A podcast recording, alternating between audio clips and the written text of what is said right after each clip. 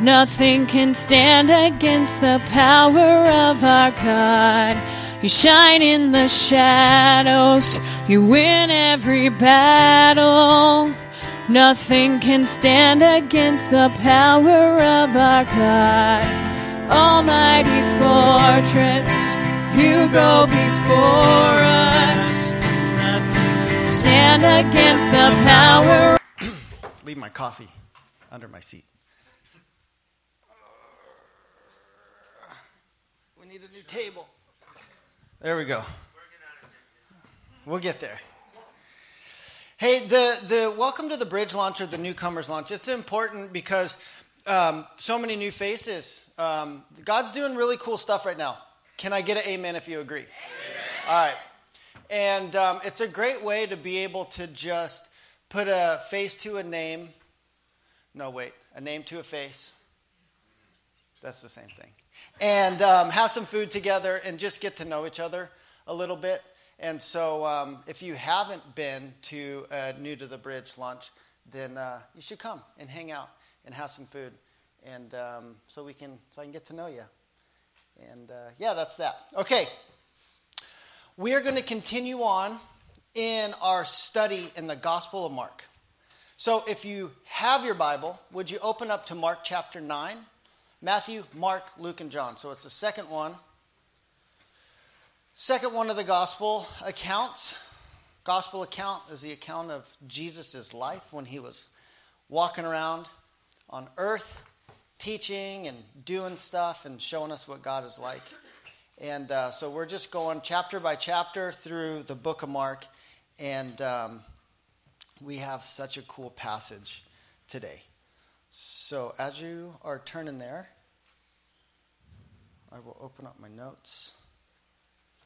And um, can I pray for, uh, for the teaching part of today? Lord, we thank you. Thank you, thank you, thank you for those songs that we were singing this morning. Uh,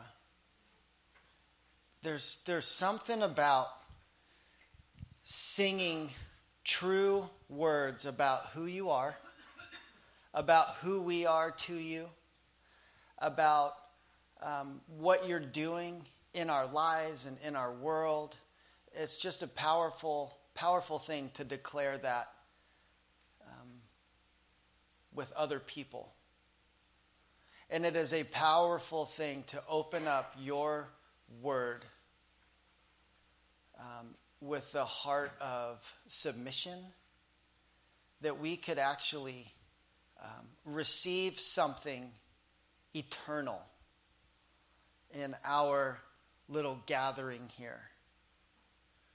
That there could be some transference from your heart to our heart, from the kingdom of God to the kingdom of this world, that you could do something powerful. And that just gets me super fired up. So, Lord, we open your word together right now. And we want to ask that you would speak to us, and we want to declare, even over ourselves in this place, that you are going to speak to us. We thank you, Lord. In Jesus' name, amen. All right. Book of Mark, chapter 9. And we're going to do one through verses 1 through 12. So let me read them and then we'll get into it. Chapter 9, verse 1 says this And he said to them, so Jesus is, said to them, Truly I say to you, there are some standing here who will not taste death until they see the kingdom of God after it has come with power. Verse 2. And after six days, Jesus took with him Peter and James and John and led them up led them up a high mountain by themselves and he was transfigured before them and his clothes became radiant intensely white, as no one on earth could bleach them. And there appeared to him, and there appeared to them Elijah with Moses. And they were talking with Jesus. Verse 5 And Peter said to Jesus, Rabbi, it is good that we are here. Let us make three tents one for you, and one for Moses, and one for Elijah for he did not know what to say, for they were terrified. You ever not know what to say, so you say something dumb? Me neither. And a cloud, verse 7 and a cloud overshadowed them, and a voice came out of the cloud This is my beloved Son.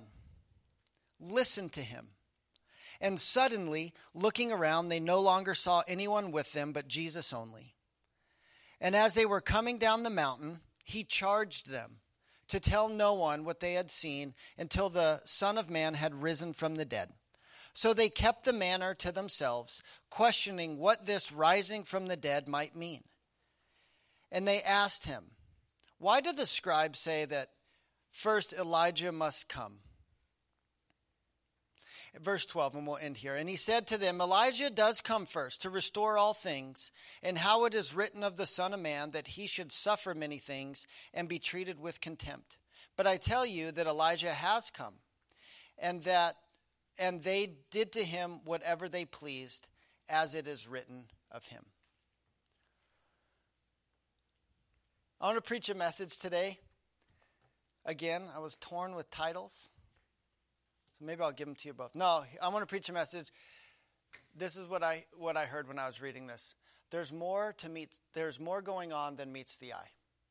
More than meets the eye. Anybody remember what more than meets the eye is the tagline to? Any 90s babies growing up, huh? Transformers. God bless all the 40 somethings in this room. More than meets the eye. I loved that cartoon um, because it was cool. There was this transformation. Something could be transformed and turned into something else. And transfiguration, where it says Jesus was transfigured before them, eh, another word for that uh, a word that might help us understand better is the word transform. Became, turned into something else. There was something that happened. And uh, so we're going to look at more than meets the eye. Now, we are picking up in the middle of an ongoing story, such as any place in the Bible. You pick up and you catch a, uh, a snapshot of a bigger story, and we're doing the same thing every week. We do that. All these messages stand alone, but they're all part of something that is bigger. And so we are picking up right after there were some really heavy statements that were made the past few weeks. One of past few weeks, one of them was this: "Who do people say that I am?" You guys remember? And Peter says, "You're the Christ. You, like you're the Savior of the world. You're the one." And then Jesus says to Peter, And you are Peter, almost as if he's giving him uh, a new identity, telling Peter, because of what he now sees about Jesus, his life has changed forever. And you are Peter. And I tell you that on this transaction, I'm going to do something in your life and in this world that is going to shake the very foundations. Hell itself can't even stop what, what you just said is going to do. I'm going to do an unstoppable work in you and through you. Then he turns around and says, You are more, to, to Peter, right after he says that, he says this, and I'm paraphrasing You are more mindful in your life of what the devil is doing than what I am doing. Right after, that's a heavy statement.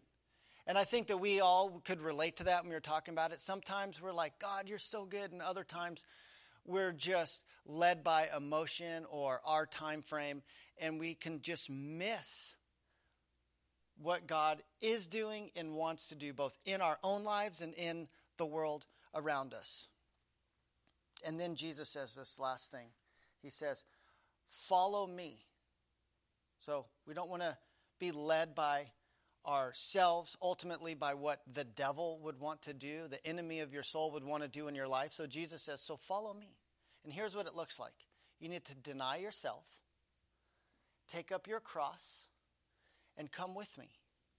He says those things, and it's heavy stuff. And then he goes right in. This is a continuing of the conversation. He says, For I tell you the truth, verse 9, or chapter 9, verse 1. Truly I say to you, there are some standing here who will not taste death until they see the kingdom of God after it has come with power. So, in, in a sense, you say, he was saying, yes, you need to die to yourself every day, but one day you all will actually die. And some of you here, before that happens, you're going to see the kingdom of God and the power of God. Verse 2 And after six days, he took with him Peter and James and John, led them up a high mountain by themselves, and he was transfigured before them. Notice it says by themselves. This isn't something that happened in front of everyone. James, Peter, and John. Some call them the three stooges or the inner circle. You can some commentators say Jesus took these three up there because they were like um, Jesus is like ride or dies. You know what I mean? Like these three, they were special. And there are equal amount of uh, theologians and commentators that say actually these three needed the most help. they needed they needed extra special care from Jesus. So Jesus was like, "I have plans for you guys," eh, which makes sense that the Lord would do this because he gives grace to the humble and opposes the proud. They're always arguing about who's the best and who's got it the most figured out. So maybe there is um, a little bit of both.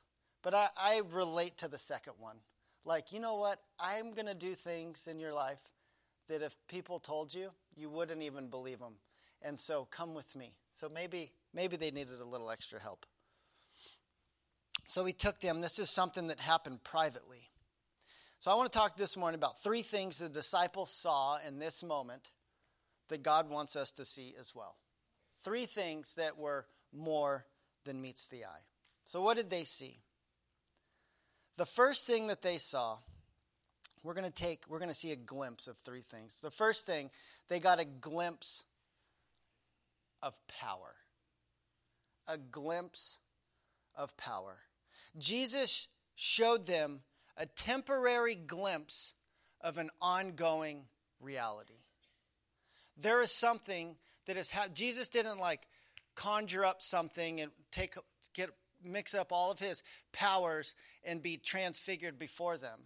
Matter of fact, the greater miracle is that Jesus somehow could cover all of his glory for 30 some odd years while he was on this earth and not let it be shown through. When you read the Old Testament and God says to Moses, No one can look at me and live. Because Moses is like, God, I want to see your face. Show me who you are. God says to Moses, No one can look at my face and live, but here's what I will do I will hide you in the cleft of a rock. I will pass before you and hold my hand over the cleft. And then as I go by, I will remove my hand and you can uh, check me out as I go by. And so he does it. When Moses saw what these guys see here, his face shined for years. It freaked people out, actually. They were like, Could you put on a veil? Because, and, and uh, this is the, the shining forth uh, that these guys see. But he showed them a temporary glimpse of an ongoing reality. A glimpse of his power. Peter said, You are the one. Maybe there was something that Jesus needed to give him a glimpse because there are some things coming down the road where Peter's actually going to flee, run away, be scared, quit, go back to his old life. He needed to see something in this moment. It was a glimpse of power. Check this out. They saw in this moment, and they saw on this side of heaven what every human being who has ever gone before us has seen and experienced, and that is Jesus himself in a glorified state. Not in like robes with dirty feet, but the King of the universe who calls lightning bolts by name and tells them where to go. He showed them a glimpse of an ongoing, eternal reality. That is so crazy. Second thing that they saw in this glimpse, this glimpse of power, they saw dead people alive. That would be odd. It says, And there appeared to them Moses and Elijah, and they were talking with Jesus. I love what one commentator says. He says, Right in front of them, the disciples saw evidence of life beyond this life. When they saw Moses and Elijah, they knew that Moses and Elijah passed from this world 1,400 years before. Moses lived 1,400 years before this moment, 1,400 years. That's a long time. We're just over 2,000 years on this side of Jesus walking the earth. So double that back the other way, and that's how long ago Moses lived before Peter, James, and John. And Elijah, some 900 years before. Yet here they were, alive in glory before them. It gave them confidence in Jesus' claim to resurrection. This commentator said, Here's what trips me out. They didn't have pictures, they didn't have Encyclopedia Britannica. Um, do you guys remember those? Steph's dad has a whole um, his library of encyclopedias that he bought in college. They're awesome. Up proud on his uh, on his bookshelf. So we look through them every once in a while.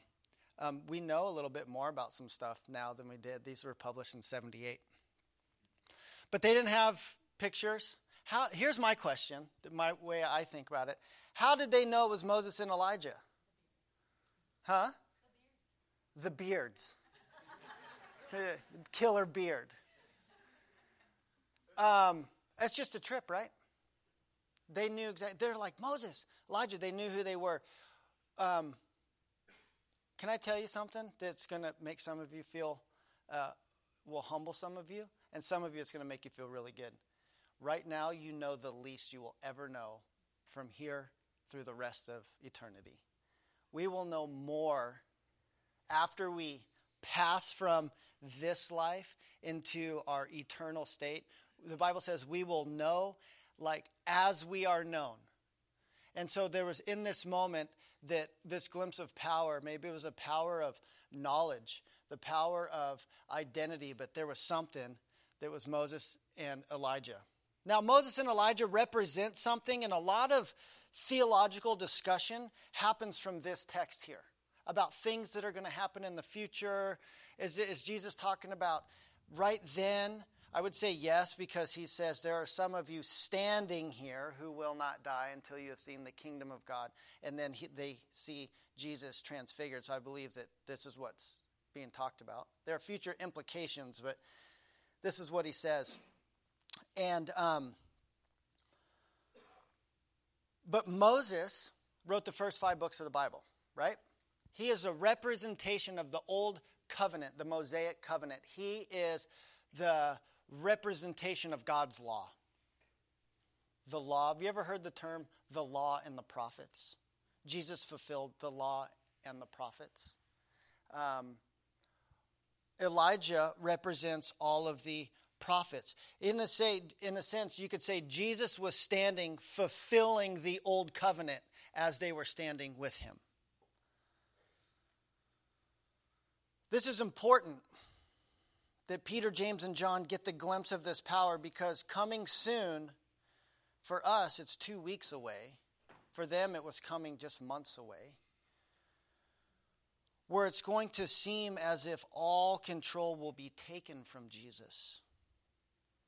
He's showing them that he has all things under control, but coming is a moment where it's going to look like all his control is taken to him when he's nailed to a cross, when he's taken and imprisoned in a garden and he's has the very life beaten from him.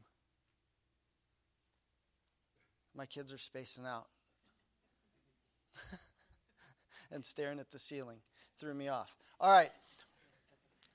But uh, he's going to have, he's going to be beaten, crucified, and killed. Hey, can I give you a text that's one of my favorite? It's actually a life changing text for me. Just came into my world, I don't know, a few years ago now talking about getting a glimpse of God's power, there is a person in the Old Testament by the name of Job, but he spells his name Job. So, not Steve Jobs, but just Job. It's a long book, it's 42 chapters, but the chapters 38 through 42 life changing for me. Because Job was having things in his life that he didn't understand. He lost his wife, he lost his his children tragically. Everything that he had worked hard for, honoring God his whole life, and all these things happened, and he couldn't make sense of it. And he's like, God, what is going on? And then he has friends that are counseling him, and they're just like, dude, you did something. And it's this long back and forth, and Job's actually kind of hard to understand. But when you get into chapter 38, I'm not going to read it all to you now. Just go and check it out, because here's what happens God answers Job from heaven. And he goes, Job, I actually, can I ask you a few questions? Job's like, sure. And then God says, Were you there when I fashioned the world out of nothing? If you were, tell me how it's put together. And then he says, were you are you do you know the storehouses of snow that I have? Do you know this do you know that I call lightning bolts by name? I say lightning bolts and they say yes, Lord, and I tell them where to go. Do you know and he just goes on and he gives Job a transfiguration moment where he shows him his power. And there are so many things that we don't understand, questions we have, and God wants to give us a glimpse of his control. He is in control of this life in the next. That's the first glimpse, a glimpse of power. The second thing, he gives him a glimpse of his plan. Verse 5 And Peter said to Jesus, Rabbi, teacher, so he sees this. Jesus emitting light. It's not like a spotlight shined on him, it was like coming from him. He says, Rabbi, meaning teacher, it's good that we're here. This is cool. Let us make three tents one for you, and one for Moses, and one for Elijah. I got an idea. This is awesome. Let's stay here. For he did not know what to say, for they were terrified. Yeah. And the cloud overshadowed them, and a voice came out of the cloud This is my beloved Son. Listen to him. Peter did not want this, safe to say, Peter did not want this moment to end. Maybe he didn't understand everything, but there was something about it that was like, we should, I wish we could stay here forever. You know what this reminds me of for us? Um, some kids, I have friends that run a camp here in town, Camp Firwood. It's awesome. It's a cool place. And kids that go to summer camp, it's an amazing time. You have all these rad experiences. You meet tons of cool friends. You all are all gathered around a single purpose. And yet, and then there will be speakers that come in that share about the love of God and the purpose of God in your life. And a lot of kids will respond to God for the first time or in a new time at summer camp. It's been happening forever. And people will call it the camp high. Like, this is so epic. And then, you, and then they say, now, when you get back to the real world, kind of like, we're, we're on this place where these things can happen, but when you go back to the real world, it's easy for all of this to go away. So then we teach kids, you know, not, I'm not saying this is what this summer camp does or any of that, but just in essence, it's like, but when you go back into the real world, Let's take summer camp out of it and let's just talk about church for a second. Now, when you go back out there where it's real evil and people are bad, there's a chance that all the cool stuff that's going on in your life in this church context could go away. So be on guard. And so there's a sense of like, let's just stay here. It's so nice. It's nice here with people who care about the same things that I do. And like, oh my gosh, it's Moses and Elijah. God is doing something rad. Let's stay here forever. Let's not go back down. They needed a glimpse of God's plan. When we are afraid or confused about things, don't we want Jesus to show us what to do? God, just show me what to do. Tell me where to go. If you, if you tell me what to do, I'll be good. Let me tell you the problem with that question or with that request. Because just like here on this mountain,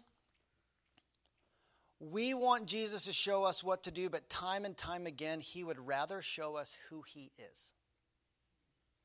God, what should, what should I do? And he's transfigured before them. No, let me show you who I am. Let me show you what power looks like. You could put this we want his plan, God's plan, is his presence. What's your plan, Lord? My presence.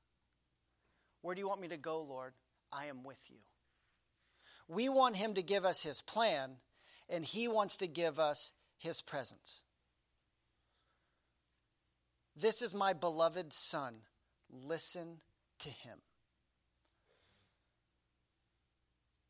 This word listen means to tune into an existing broadcast. Radio.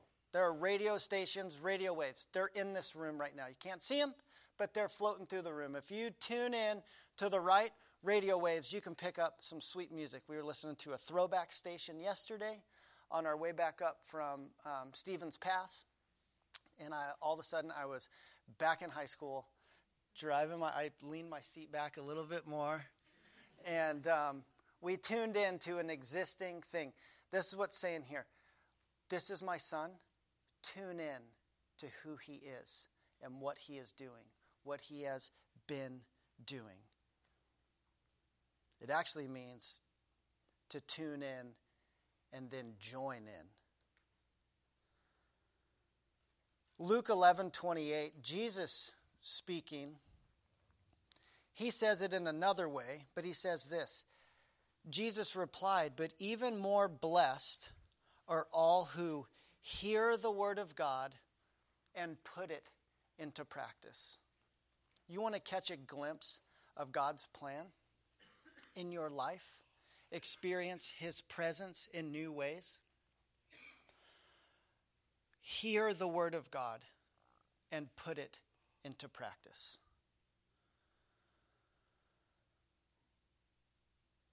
Do you know that Jesus is present right now?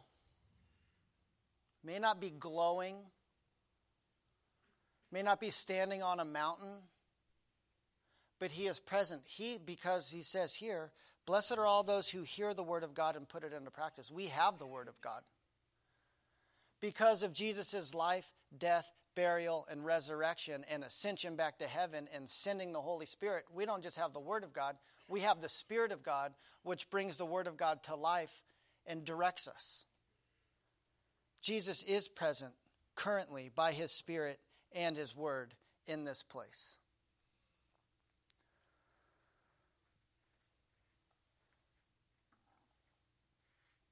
Before we move to the third and last one, let me read one more verse in John, another place Jesus talked about. So God speaks from heaven, This is my son. They catch a glimpse of like, Jesus. We've seen this Jesus, but this we're seeing this. And then Jesus, after this, says, after they had come back down from the mountain, says, on his way, actually, after, um, when we'll talk about this on Good Friday, we'll talk about this verse right here. But it says, Jesus said to them, If you remain in me, remain. Another word is abide. If you tune in and join in to who I am and what I'm doing, if you remain in me and my words remain in you, you may ask for anything that you want, and it will be granted. When you produce much fruit, you are my true disciples. This brings great glory to my Father. Hear him. Tune in to what he is doing, to who he is, to what his word says. Well, how do I tune in my heart? Bible says, how does a person, paraphrasing, how does a person tune into what God is doing? Hide God's word in your heart.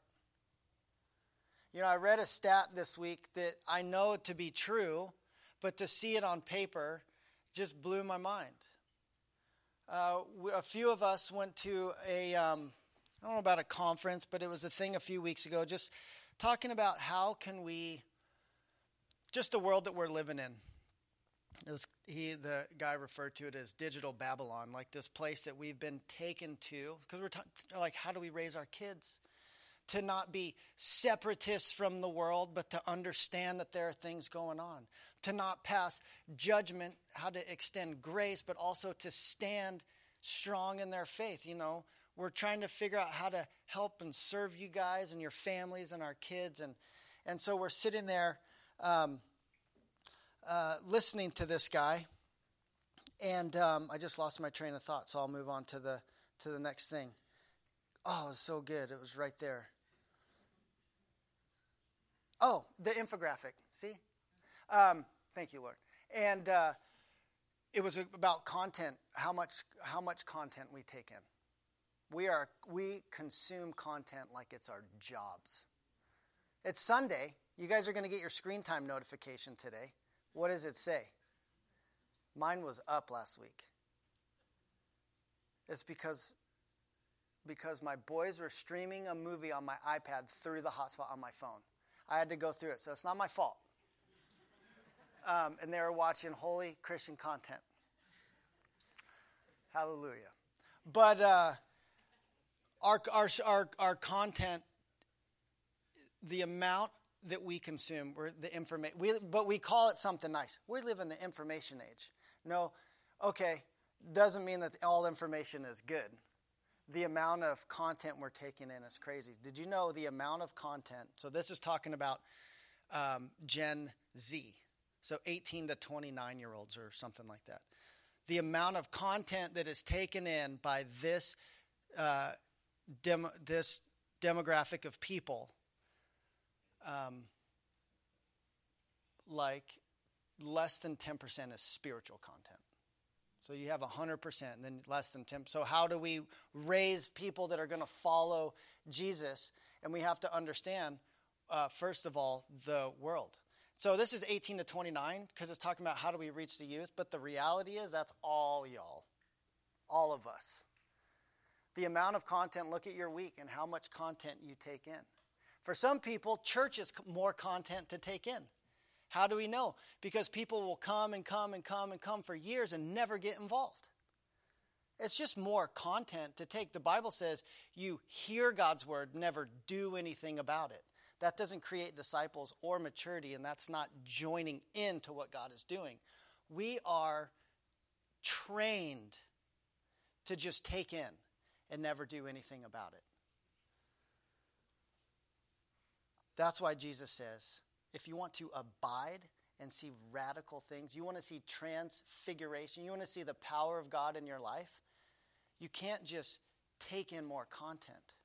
Or the invitation is don't just take in more content, but put into practice what you see God doing, what He is telling you, and then you will be like, dude, the Lord is speaking to me. It used to just be words on a page, but I am seeing God do something in my life. There are many stories of that in here. And you guys come back the week after Easter when we baptize people, and you can see that this is really happening in real time. Okay, last but not least. So they saw a glimpse of power, saw a glimpse of his plan, and now they're going to get a glimpse of the future. Verse 8 And suddenly, looking around, they no longer saw anyone with them, but Jesus only. And they were coming, and as they were coming down the mountain, he charged them to tell no one what they had seen until the Son of Man had risen from the dead. So they kept the matter to themselves, questioning what this rising from the dead might mean. Why didn't God stay up there longer? There are some that said Jesus finished his work. Jesus could have left right here. He had done these things. This is what how God feels about the world, done all these miracles and this and that, and then he's transfigured, showed people who he is. Could have gone. But his work wasn't complete. But what did he want to show them? Not just power, not just his holy presence, but I put he gave, he wants to give them just enough to keep going. I can relate to that. Some of you can relate. Some of you in this room, you've had a moment where you saw Jesus so clearly. Maybe it was years ago. Maybe you're in the process of it now. You saw his majesty, his power. You've experienced transformation in your life. You have felt purpose like never before. You could almost taste it. Then it seems like you wake up one day and where'd it go? It says, and suddenly looking around, they no longer saw anyone with them. It was just Jesus. Like, wait, what happened? Where's the glowing? Where's Moses? Where's Elijah? Why did you even do that? Well, we want that back. What did we do? Where do we go from here? It's like you wake up and it's dark and Jesus isn't glowing anymore. That's on purpose. Because they saw something that he wanted them to now go and carry with them. He wanted to give them just enough to keep going. You know, God does things in our lives when we're in certain places to train and equip and teach. Later on, He will tell them, Now go into the world and tell people who I am.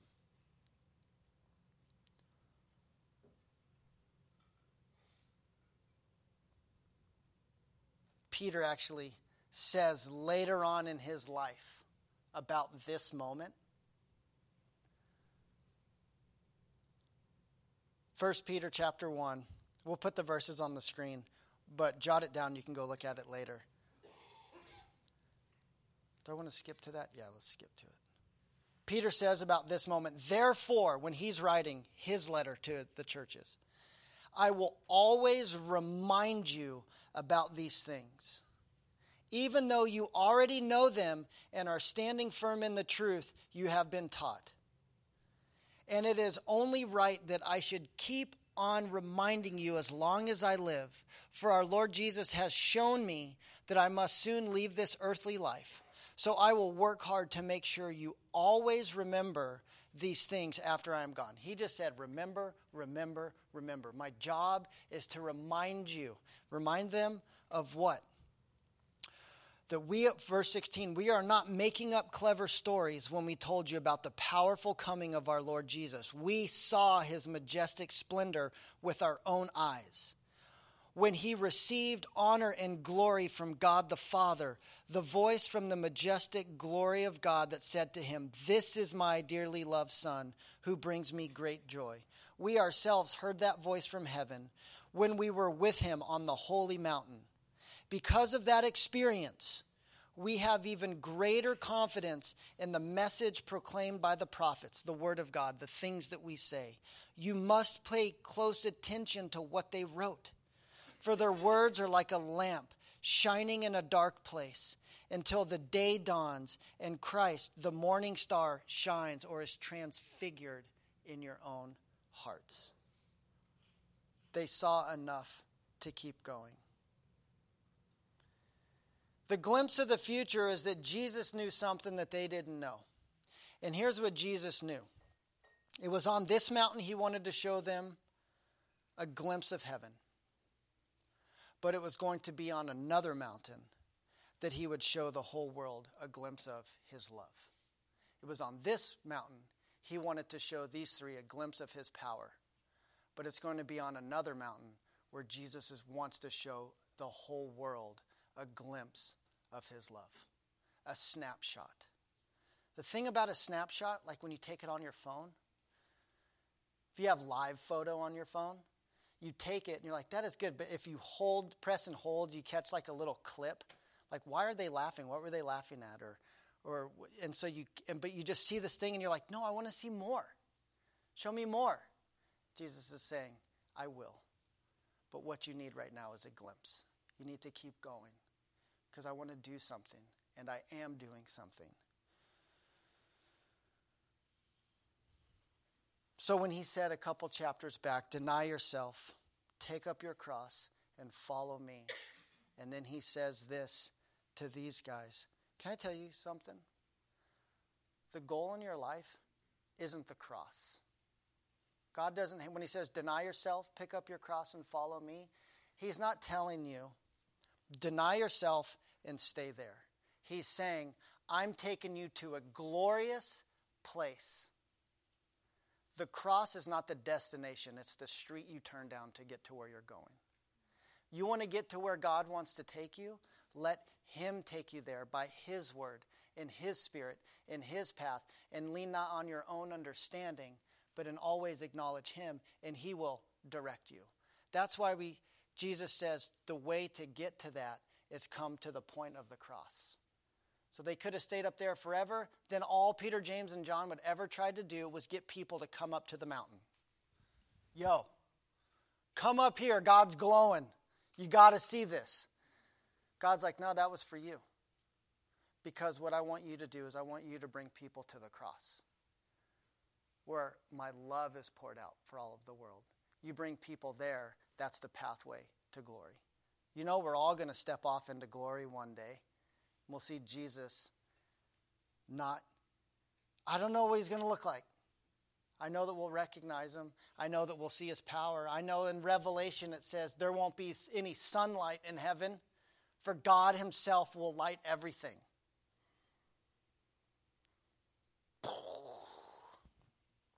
I don't know what that means, but that's cool. Death isn't the destination, it's the avenue to glory. Let me conclude with this. Verse 11. And then they asked him, Why did the scribe? Then they changed th- this part, it almost doesn't seem like it fits. And then they asked him, Why did the scribes say, So they do all this, can we stay? This is amazing. Uh, light goes away, God through the cloud, this is my beloved son, hear him, and all of that, Moses, Elijah, then all that's gone. And then it's Jesus, and then he's kind of like, okay, guys, let's go. Like, why? Okay. So they're leaving. And then they say to him, Why do the scribes say that Elijah must first come? And he said to them, Elijah does come first to restore all things. How is it written of the Son of Man that he should suffer many things and be treated with contempt? But I tell you that Elijah has come, and they did to him whatever they pleased, as it is written of him. All right, let's not miss what's right in front of let's not miss the forest for the trees with this question. Because you're like what? Elijah? Who's coming? What are we talking about? Here's the here's the point i don't want you to miss. After they saw god in all of his glory in the person of jesus voice from heaven all of this stuff they still had questions on their way back to real to regular life the valley there were things that they still didn't understand. Their, their minds immediately went to, we just saw that. How is this going to play out in the, for the rest of our lives in the world? How, how, wh- what are you going to do about this? And then that was that text I read from Peter. It was going to play out as a reminder that God is doing something to keep reminding people. When you get a glimpse of something, you want to see all of it. Every Sunday, we have a worship experience here a church service, worship experience, whatever you want to call it, a gathering, we like to call it. Then we go back to work on Monday. A lot of you guys, I don't see you again until next Sunday. So we have a week's worth of conversations in just a few minutes. And that, that's, you know, it's hard. That's sometimes that's how church is for people. These are people I go to church with. Do you know them? Yeah, I go to church with them. What are their names? I don't know. What are their kids' names? I don't know. They have kids? And that's kind of sometimes we have to make up like, how you been? How was your week? It was good. Blah, blah. But if you're not having, if you're not connecting with people throughout the week, you just get like a snapshot. You know, a lot of uh, a lot, for a lot of us, that's what our walk with the Lord's like. We get a snapshot. Hey, Lord, what's up? Man, that was good. I mean, hopefully, I worked hard on it, you know? But hopefully, like, the Lord speaks to you through His Word, and you're like, wow, God is so good. He is powerful. He is in control of the things going on in my life. I just want to, I want that. I want to abide with Him more. There's something that happens where the Holy, because the Holy Spirit has taken the Word of God and breathing life and lighting it on fire in your life. And, and there's this thing that happens. You're like, man, I want that. I want more of that. But we just get these snapshots. And then we go back down the valley and we're like, well, what does it look like in my, what does it look like to share my faith? Not, I don't mean to like sound negative or have a harsh tone, but it's like, what does that even look like at my school? You know, no one at my work is a believer.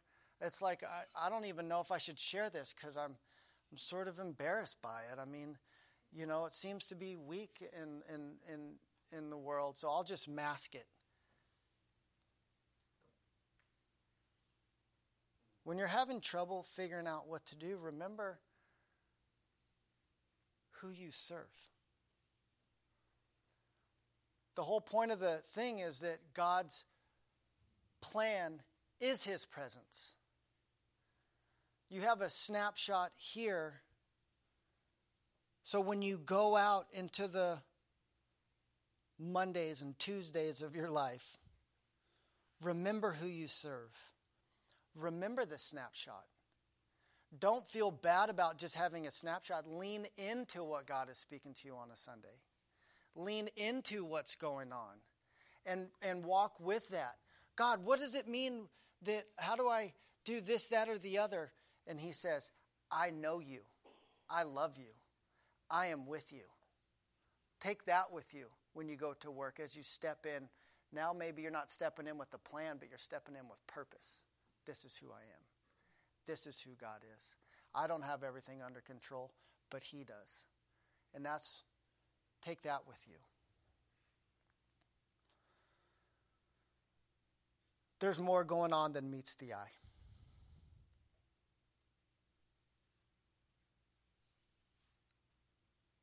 Let me remind you of that one more time. All the stuff, man, in our world the wars, the rumors of wars, who's to blame for gas prices, who's at fault for the housing market, the education system, like all this stuff. There's more going on than what you can see. That's why God says, don't let your eyes lead you. Don't orient your heart by what your eyes take in. Orient your eyes by what your heart is taking in. And on this moment, on this mountain, their eyes couldn't conceive what their heart was taking in, they couldn't process.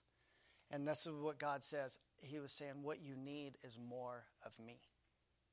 You need to see that He's got it under control. His presence is what you need and that He is sending you forth in faith to be reminded and remind others. That's what communion does for us. It's a reminder. It's not a reminder of a plan, like as we take communion, you're like, yes, on Tuesday that means this, it means this. This is who you are, God. We're going to take communion together today, so we're going to we're going to respond with the song, and then I'll come up as we're passing communion out um, just grab the, the cracker and the juice, and then I'll come up and lead us in it together. But um, I'm going to come up and we'll just pray and take it. But when you take communion, it's almost like a transfiguration moment. It's saying, This is who you are, God. So, for some of us, it's a religious act or a traditional thing that we do, but when you take communion, this is what your soul is saying. This is the this is Jesus. When you take the this means bread, by the way. It's code. Um, the life, the body, the person of Jesus, both just in his robes when he's not glowing, and the holy, um, transfigured presence of God, we remember who he is the life he lived, the love he has. And then when we take the cup, it's remembering that Jesus shed his blood to bring you to a place of with him and, and the Father that you can't ever get to on your own. It's his love that was shed on the cross for you. So it's a remembrance and it's a declaration. Lord, we remember. And then we declare. Sometimes you need to pep talk your own soul. You ever had that? When you say, Soul, don't be down. God loves you. God, God uh, paid the price that you could never pay so you could sit here with him and call him your heavenly father. So maybe you've never had that before. Maybe you've never taken communion, and as you do it, realize that you and God are good. Be, not because of your anything you do, but because Jesus who loves you. And um, so let's pray, and uh, let's sing the song, and then I'll come up and we'll take communion. Father, we thank you for your word.